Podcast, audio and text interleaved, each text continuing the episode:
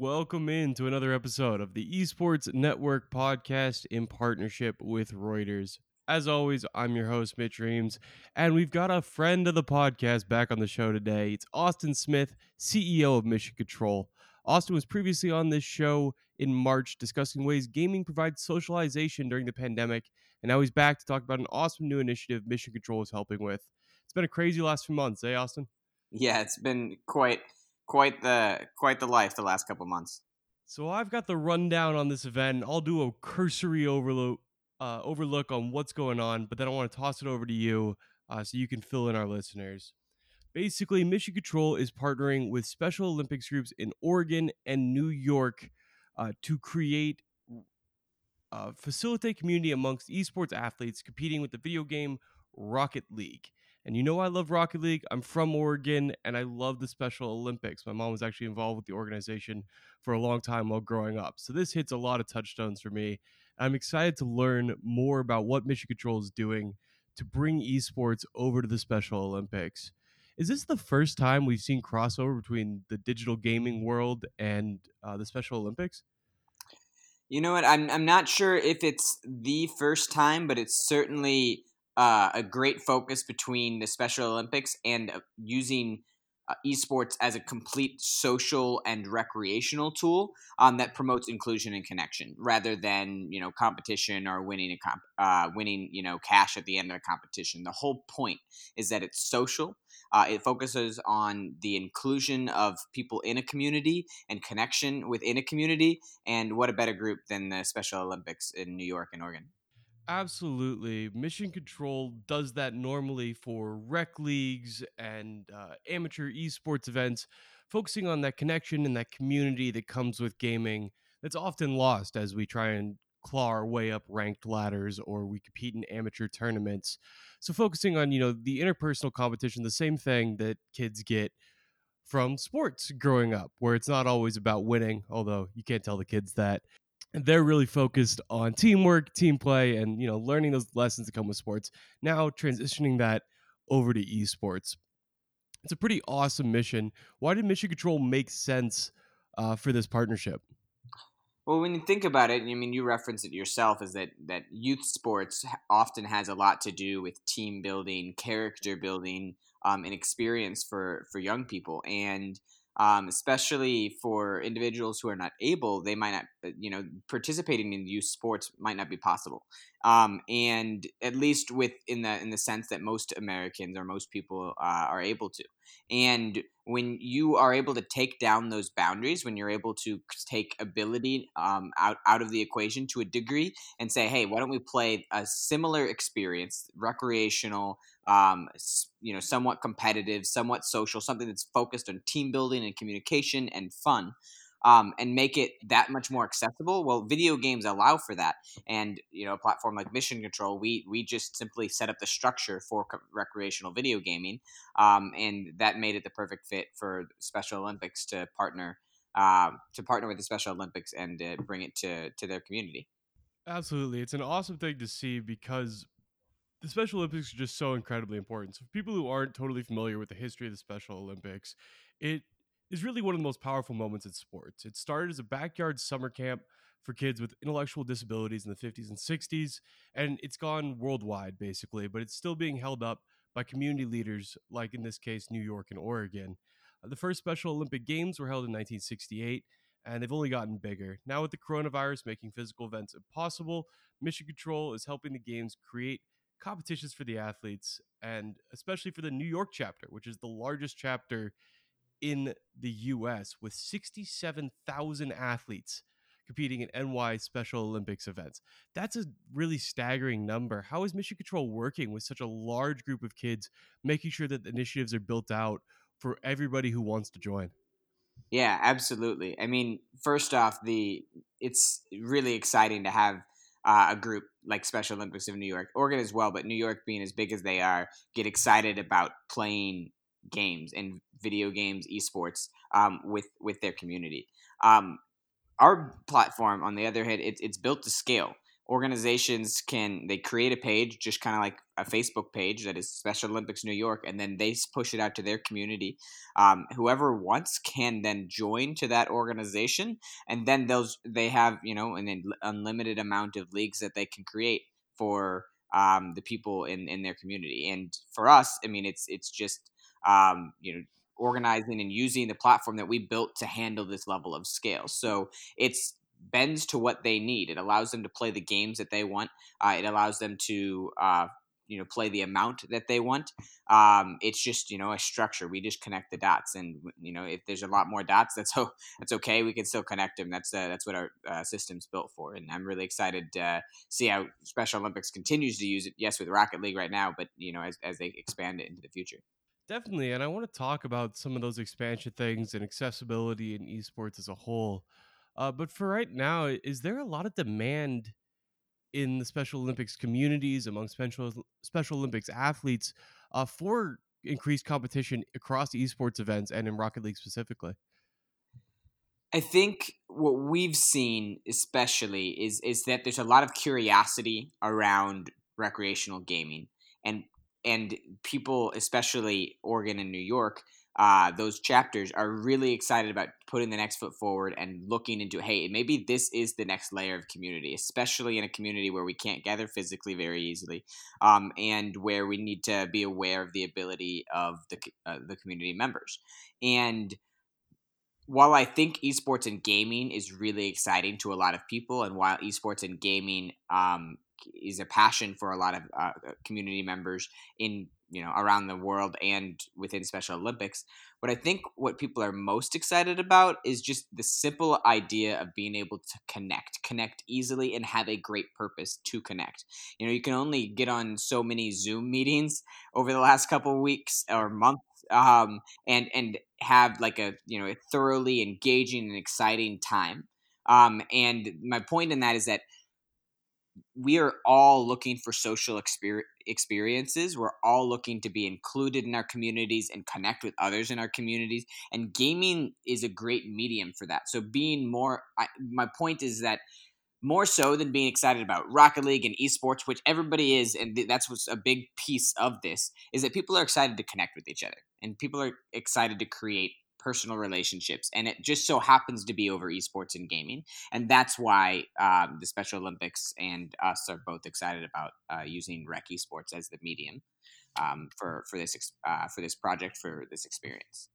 It's a great initiative, and that was a lot of what we talked about on the previous podcast. So I'll be sure to link that one uh, below as we talk about socialization and interconnectivity of video games, and really how these games are much more important uh, than we might even realize in our daily lives. As we, like last night, I was up till midnight playing Rocket League with two of my friends from high school who I haven't seen in person for years. And the reason we got together was Rocket League, but ultimately it was just great catching up with them. And the socialization that gaming provides is very unique in the world of Zoom calls and distance relationships. Seeing people on social media through Instagram posts or tweets is not the most connected way you can be to other people. And gaming really provides that casual hangout like atmosphere that we all need and we're used to.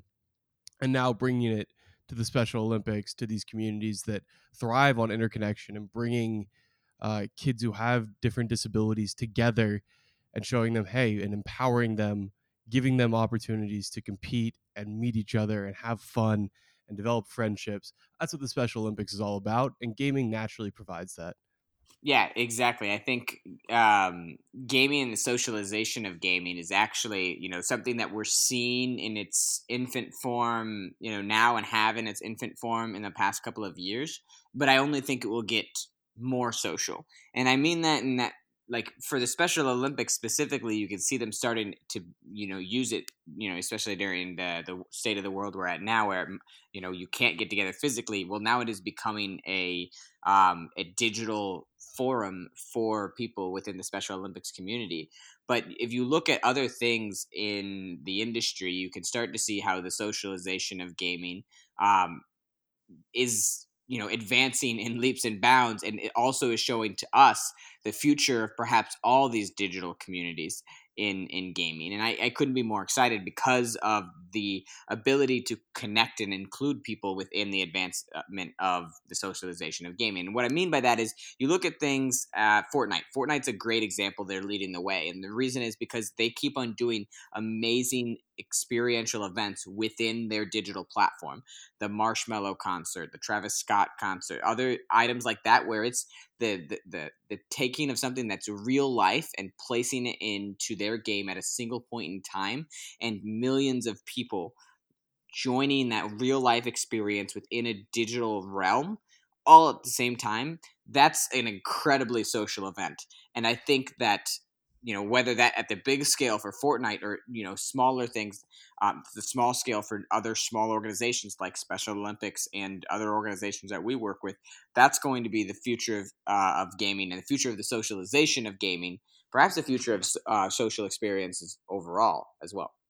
For sure, yeah, the battle royale is such an interesting new genre that created and took off because of the socialization it provides the squads the downtime that naturally comes at a game as you loot as you make jokes with your friends. It's different than a lot of video games that used to exist which were purely focused on competition uh, be it a sports sim be it a call of duty where it was a lot more run and gun and battle royale slowed things down a little bit and became massively popular both on streaming platforms and within friend groups as a place to hang out with your friends uh, so it's an interesting look at how games are evolving to match these socialization standards that we're expecting out of them. Yeah, I think you're dead dead right on that. I think um, the battle royale games and natural downtime, especially, adds to a lot of add to a lot of just natural elements of spending time with others and talking with others and that's also what we try to buy off of with with our rec model you know going back to what mission control does. We're b2b saas platform for rec league esports and to to the player um, we just help them you know join a league where they can you know a rec league where they're playing the same game you know every tuesday night at seven o'clock or something like that.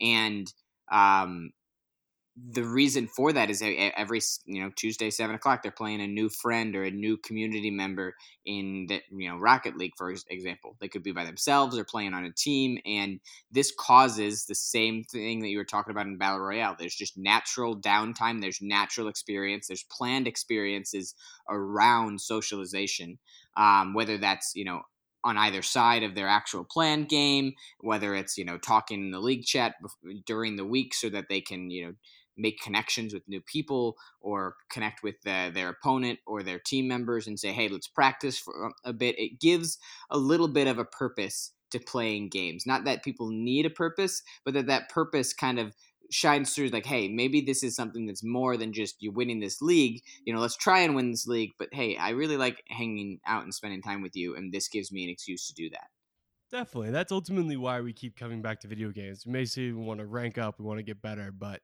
we come back to it for the socialization, the camaraderie that comes with video games. You know, I, I, think we've all given up on our hopes of becoming professional gamers. At least I personally have. I had to reconcile with that. And now I go back to just to just enjoy playing, have fun with the uh, have fun with my friends, and that's what most gamers are doing day in and day out you know, I would say that it's okay too to not aspire to be a professional gamer, or the people who would never aspire to be a professional gamer. To like, it's okay for them to be excited about rec league gaming too. I don't think people have to aspire to be professionals to to be someone who really enjoys gaming and is just someone who wants to play casually uh, more often than not. Um, and I think that's a big connection for me because that's that's I've always been a casual gamer. I don't you know sit down and play uh, you know, games by myself very often. I'm playing with my brother, with uh, my friends, as a as a way to spend time with them, um, and not to focus on the, the, the professional circuit. And I think that's totally okay, and a lot of people kind of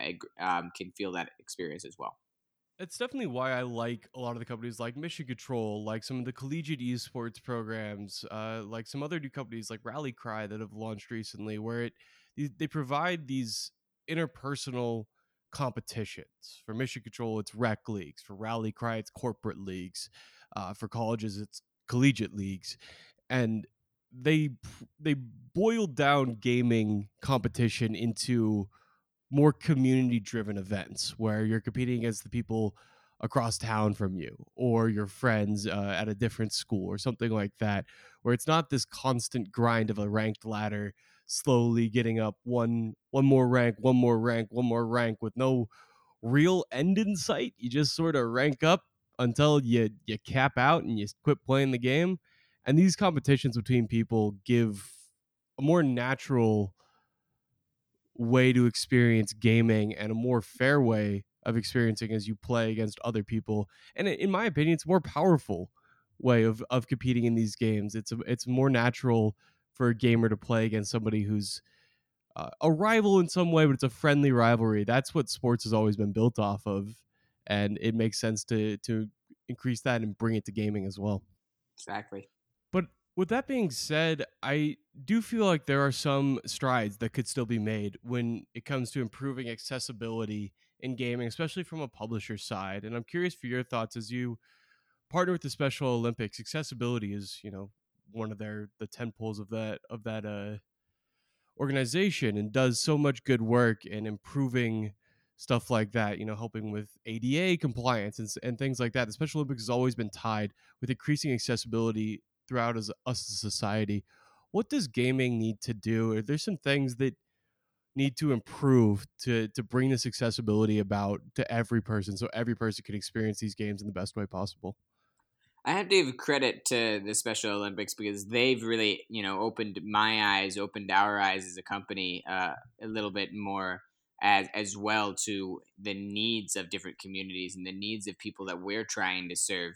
You know, whether you know it's the Special Olympics directly or an entire, you know, an, an, an entire, you know, in, individual within a larger organization that doesn't necessarily directly identify with uh, special uh, needs or disabilities. And I think that has highlighted to us the ability we need to, as a member of the gaming community, uh, need to be able to serve all of these individuals. And whether that is on the console side where it's creating accessible controls and controllers.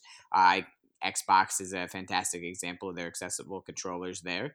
Um, or if it's on the uh, game and platform side where you have you know publishers that need to make sure that all of their games can be read properly or if not read they can be spoken aloud when there are um, reading parts or if you know there's uh, certain colors that you know are hard for colorblind individuals to see to make sure to show alternative ways to you know show the colors so that thing the game can have that experience. A lot of these things are small tweaks that um, can make a big difference. And there's tons of big things that can you know added to and very necessary items but the the toughest part is to have these small tweaks and forget to do the small tweaks and leave out a large portion of a community.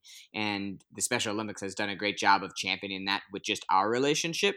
Um, but I think even further, they'll be a leader in the gaming space. They'll be a leader in the space like they always have been, and reminding people and championing for the accessibility of gaming, um, the publisher side, the gaming side, the console side, the c- controller side, and more. Definitely, there are some you know really big picture things like controller ergonomics or or stuff like that. But you mentioned these small fix like added different color toggles, uh, just really small things that publishers could start including in games. And it helps to have an organization like the Special Olympics lobbying these publishers, being like, "Hey, we need this specifically for these people." And that's what the Special Olympics has always done so well. And I'm excited to have them in gaming because I think they really are a positive force for for good uh, and for good change across the world, and that'll happen in gaming as well as they come to publishers. They're like, "Hey, we need this," or "You could you could try and do this." Publishers will listen to them. I, I do believe, and so it's great to see Special Olympics and Mission Control helping forward these initiatives more so and providing a voice to all these people who want to play video games but might struggle for this reason or that reason that we don't even uh, properly understand, but the Special Olympics does, and they can champion those uh, changes.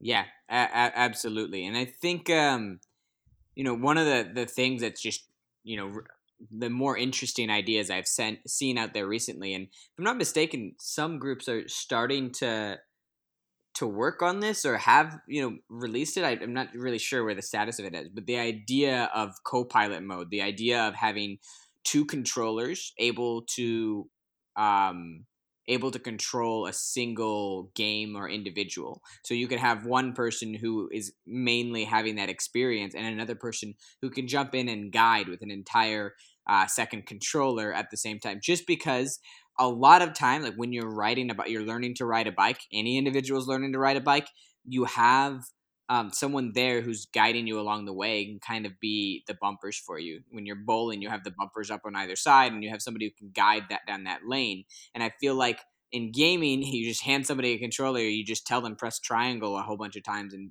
figure it out. And if you ever have to take the controller away, uh, to do something for them that's a really defeating experience. And I feel like the idea of this co pilot mode that I've seen around is that, hey, how about provide those bumpers and make sure that somebody feels like they're in control, they're learning, they're having this great experience, but they can also have somebody who can help them achieve the, um, you know, guide them along the way and maybe have the fun that everybody else gets to have in video games too.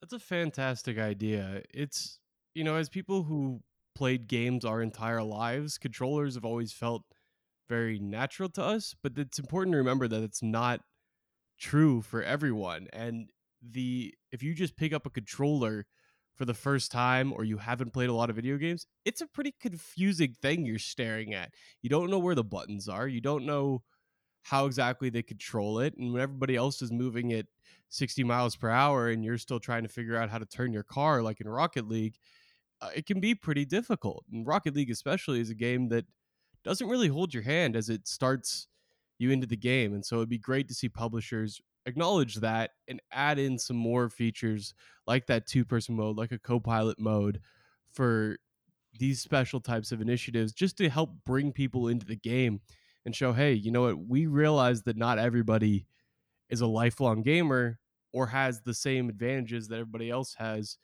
So we'll create some ways to make it better. That co-pilot mode is really interesting. It's the first time I've heard of it, uh, but I'm glad there's a push for something like that uh, to help improve the video games that we love and bring them to everybody.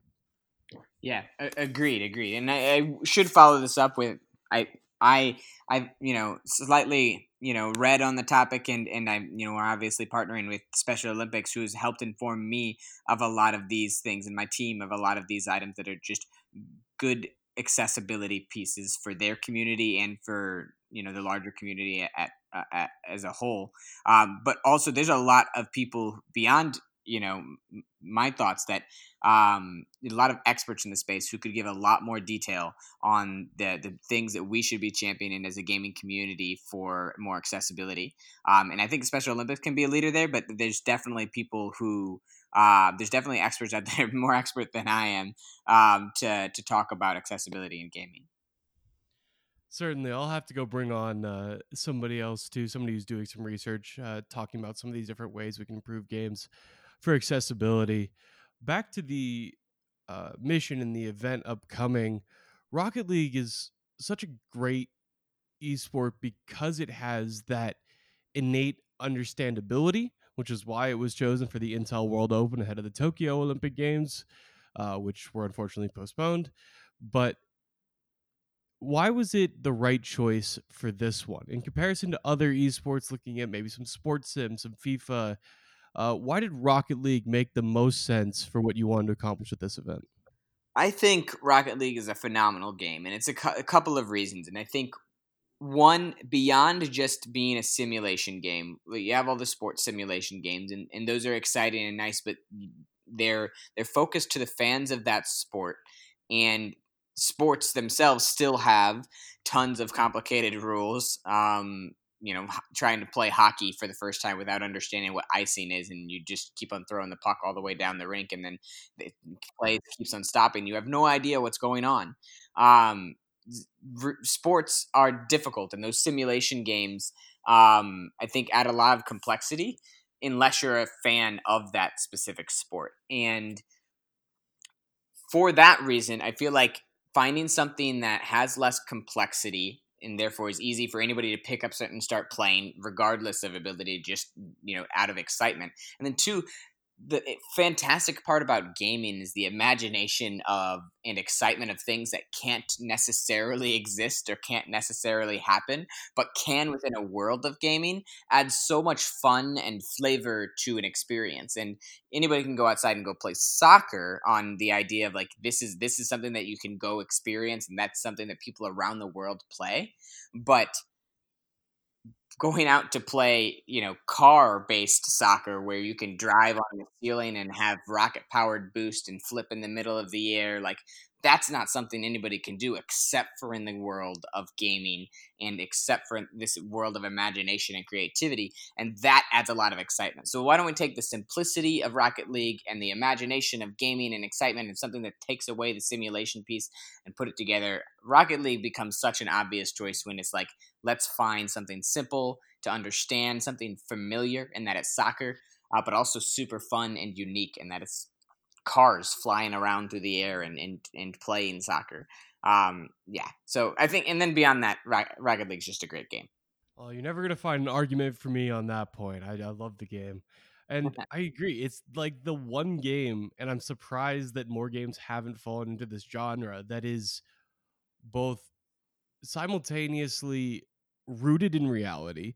You're driving a car that feels like driving a car. Now, most cars can't fly and boost to the ceiling, but it does drive about the same way as a as a normal car would. Psyonix is experts in vehicle physics. That's where they their studio specialized in prior to creating Rocket League.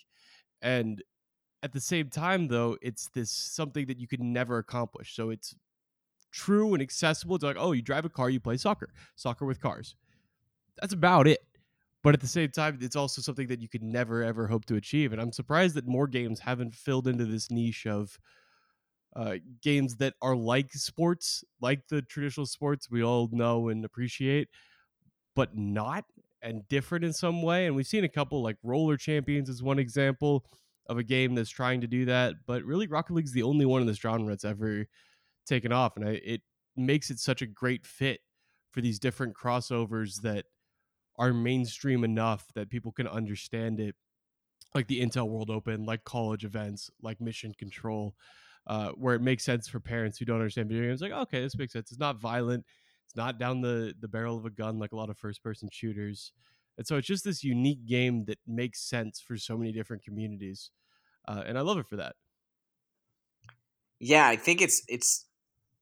I I agree to that that idea. Like, I'm surprised more games haven't gone down or publishers haven't gone down that road. But I also have to acknowledge that it's very difficult to simplify something to the level that Rocket League was able to simplify and use, you know, something, you know, as familiar as soccer is to the world and simplify it to, you know, rocket powered car soccer.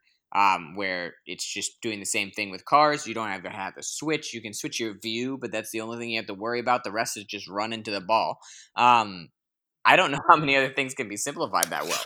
Um, it's it's just uh, they they struck something good and and I'm excited for for them to continue building the Rocket League community, especially under the umbrella of, of Epic as, as well. Of course, yeah. The the Epic influx of cash is going to help them build out the scene a little bit more. Eh, Rocket League is really just such an incredible game because they've hardly ever patched it. They've add added in random stuff here and there, but generally the game's the same game as it was on release. The the cars that you started with then are still the cars that most pros use. And just last week we saw pros create a new flip that had never been seen before and is being used already in streams and in high level competitions. It's five years after release, and this is something that somebody always could have done with the car in the game, and it's not even that complicated. Uh, but just now has somebody figured it out and are pros starting to use it. It's just a, a testament to the skill ceiling of this game on release and the fact that five years later we're still not we still haven't reached the absolute level of skill that the game could require and it's all contained in this one arena. Doesn't need new maps doesn't need new champions doesn't have an evolving meta. It's just soccer with cars and 5 years later we're still innovating and creating new ways to play the game which is truly remarkable. Very few esports can say that. It's like super smash bros. Melee and csgo that's about it massive playability, and beyond that, it it has massive adoption and ease of adoption, which is why Special Olympics and us as well chose to make that the game we focus on this summer. And and um, I'm really excited to see the results and the beyond the results. I mean the the experiences and the the the, the comments from the community members that'll be playing with us uh, as well. Absolutely. So, can you talk a little bit about this summer? How what's the structure of the event? When do when do things start? Can people watch some of the events, or is it all just uh, purely for the community, the, the kids playing the games, the the athletes playing the games with each other? Uh, just just get into the the nitty gritty a little bit and where people can follow this. Uh, could see some of the stories that come out of the the awesome events you guys are planning. Sure, sure. So, I mean, we we built this just like all of our other leagues and what we do for mission control overall. And that is, you know, we create a couple week leagues um, where everybody is scheduled to play one game a week, just like you might for any other, you know, s- sport that you're playing in the spring or the fall and uh, traditional sports. And what you do is, you know, it's like every Tuesday night at seven o'clock. Um, you'll have a game and you play that, and then at the end of the you know eight week season, that the Special Olympics will have a small uh, kind of playoff experience for based. Everybody will get to play, and you know eventually someone will win, and they can you know maybe get a small prize or a high five or something like that. More of a you know just you know exciting experience than you know a large competitive experience. Uh, they chose to do two v two uh, Rocket League and they will have uh, their unified sports group uh, have one community member and one uh, mentor individual who will play on each team, and then each of those teams will face off with these league uh, through these leagues. You know, one game a week. I'm having this experience throughout the summer. Um, so the two v two experience, I'm super excited about to have people uh, who uh, you know, work with the Special Olympics and the Special Olympics community working together. Um, I'm really excited to see uh, how how they interact and how they can create new connections, not only with other teams but w- within their team. Um, and I think that's that's the, the, the biggest points of that. They are just getting started now. I'm, if I'm not mistaken, their first games are, are, are this week, and um, so We'll have to see how it all gets together.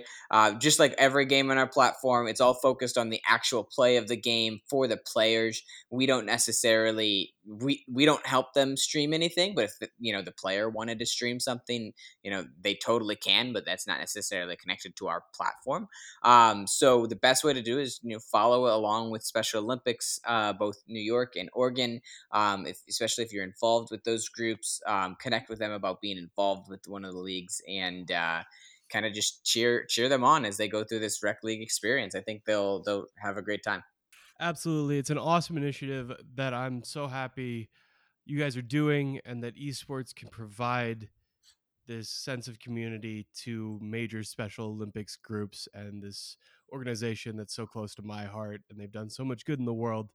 And uh, Austin, I just appreciate you lending your time, helping out with this, and coming on this podcast, teaching me a little bit more about accessibility and esports and the work you guys are doing with Special Olympics. It's a pleasure as always, man.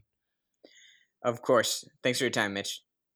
That's all for this episode. I hope you guys enjoyed the listen. I love talking to Austin. He's a, a true expert. If you want some more esports content, check out our uh, pra- past backlog of episodes. Uh, some good stuff on esports betting recently, and also esports health and some of the misconceptions uh, that gamers have about how gaming affects their health with a certified doctor who works in esports. So check out those podcasts if you want to learn more about what's happening in esports these days.